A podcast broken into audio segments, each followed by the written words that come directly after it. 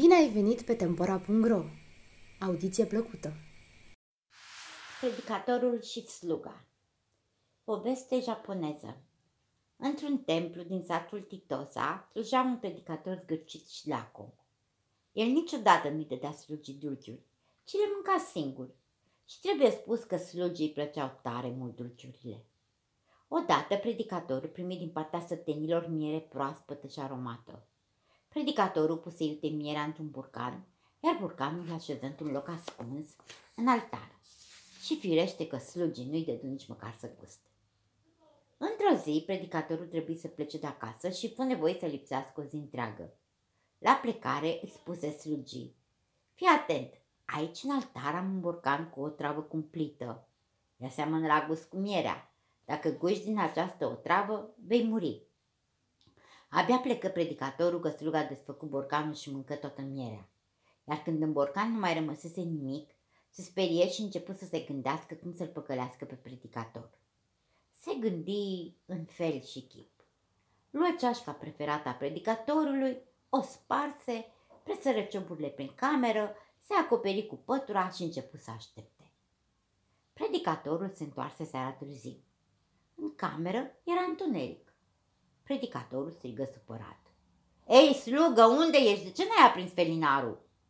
Dar sluga gemea sub pătură. "Iartă-mă, tată, predicatorul, mor. Sfârșitul pe aproape. Citește-mi repede rugăciunea."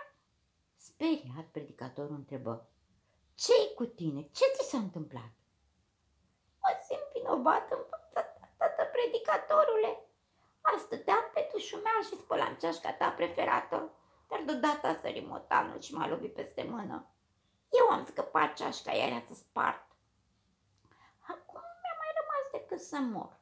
Am luat din altar o travă și am golit borcanul. Simt cum o travă s-a revărsat prin mine. Mi-e tare rău. Citește-mi, te rog, rugăciunea." Spuse sluga gemând tot mai tare.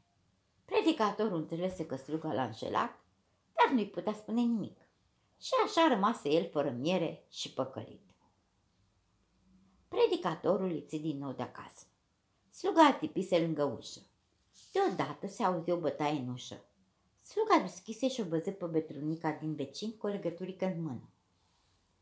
"Azi e sărbătoare. Dă-i asta părintelui predicator," spuse vecina și învinse slugii legăturica. Abia plecă bătrâna că sluga se și repezi să ducă legăturica la nas. De acolo venea un miros cald și atemenitor. "Dacă îi voi da legăturica lacumului predicator, eu nu voi ști ce înăuntru," se gândi sluga. "Mai bine mă uit acum." Sluga desfăcu legăturica. Într-o năframă era un coșuleț cu lipi calde. Cu precauție scoase o lipie și o mâncă, apoi mai scoase una și o mâncă și pe aceea, apoi pe a treia și treptat mâncă toate lipiile. Când nu mai rămăsese niciuna, sluga și puse mâinile în cap. "M-am nenorocit, ce să mă fac acum?" Se gândi ce se gândi, apoi înfășură coșulețul în năframă și fugi cu el în templu. Legăturica o puse la picioarele statuii zeului Amida, iar firmiturile de la lipi le duse la buzele zeului. Apoi se întoarse acasă. Se așeză la locul lui ca și când nu s-ar fi întâmplat nimic. Îl așteptă pe predicator. Întorcându-se, predicatorul își întrebă sluga: "A venit cineva aici în lipsa mea?" "Da, a trecut vecina. Fiind sărbătoare, ți-a adus ceva într-o legăturică." "Unde este legăturica?" "Am dus-o în templu și am pus-o la picioarele lui Amida." "Ai procedat foarte bine." Predicatorul s-a îndreptat spre templu și, într-adevăr, la picioarele lui Amida a găsit legăturica. Gândindu-se puțin, desfăcu legăturica și văzu că era goală, iar pe fundul ei mai erau niște firimituri. "Tu ai mâncat totul!" strigă supărat predicatorul. Sluga veni în fugă, privi coșul gol, se prefăcu tare mirat. "Ei, drăcie, n-aș fi crezut niciodată!" spuse el și arătă spre statuia zeului. "Priviți, părinte, Amida a crezut că această legăturică i-a fost adusă lui și a mâncat-o. Vedeți? I-au rămas firimiturile pe buze."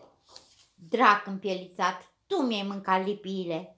Predicatorul, înfuriat la culme, lovi statuia cu toiagul în cap. Statuia a început să sune: "El, El! Predicatorului se păru că statuia spune El, el! Furios se răstri din nou către slugă. Auzi, Amida, spune El, el! Înseamnă că tu ai mâncat lipiile. Ce ai de spus? Sluga dădu din numeri. Amida va recunoaște. Trebuie să-l speriați. Permiteți-mi să-l fac să vorbească. Sluga alergă și luă ceainicul cu apă fiartă, început să toarnă apa pe capul zeului și început să-l certe. Am spus adevărul? Lipiile au fost aici sau n-au fost? De aproape se auzi apa gâlgâind. Ost, ost, ost, căcea se scurgea tocmai de pe capul statuii pe dușumea. Ei, v-ați convins? Trebuie sluga. Iată-l, a recunoscut. A fost, a fost, a fost. Predicatorul dă din cap oftând și se duce la culcare flămând.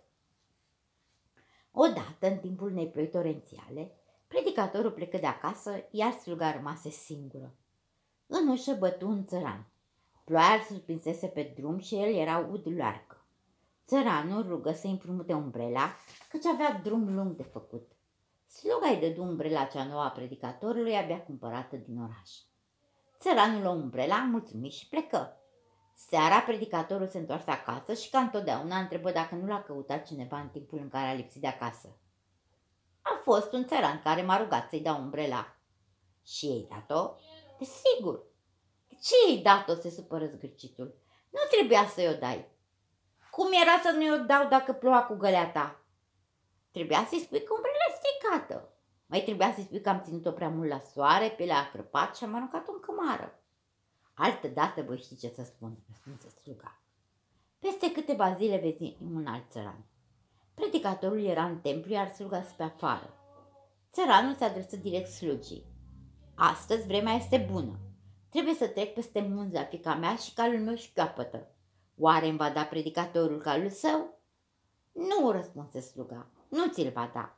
El spune că aceasta a stat prea mult la soare, pe le-a crăpat și l-am aruncat în cămară.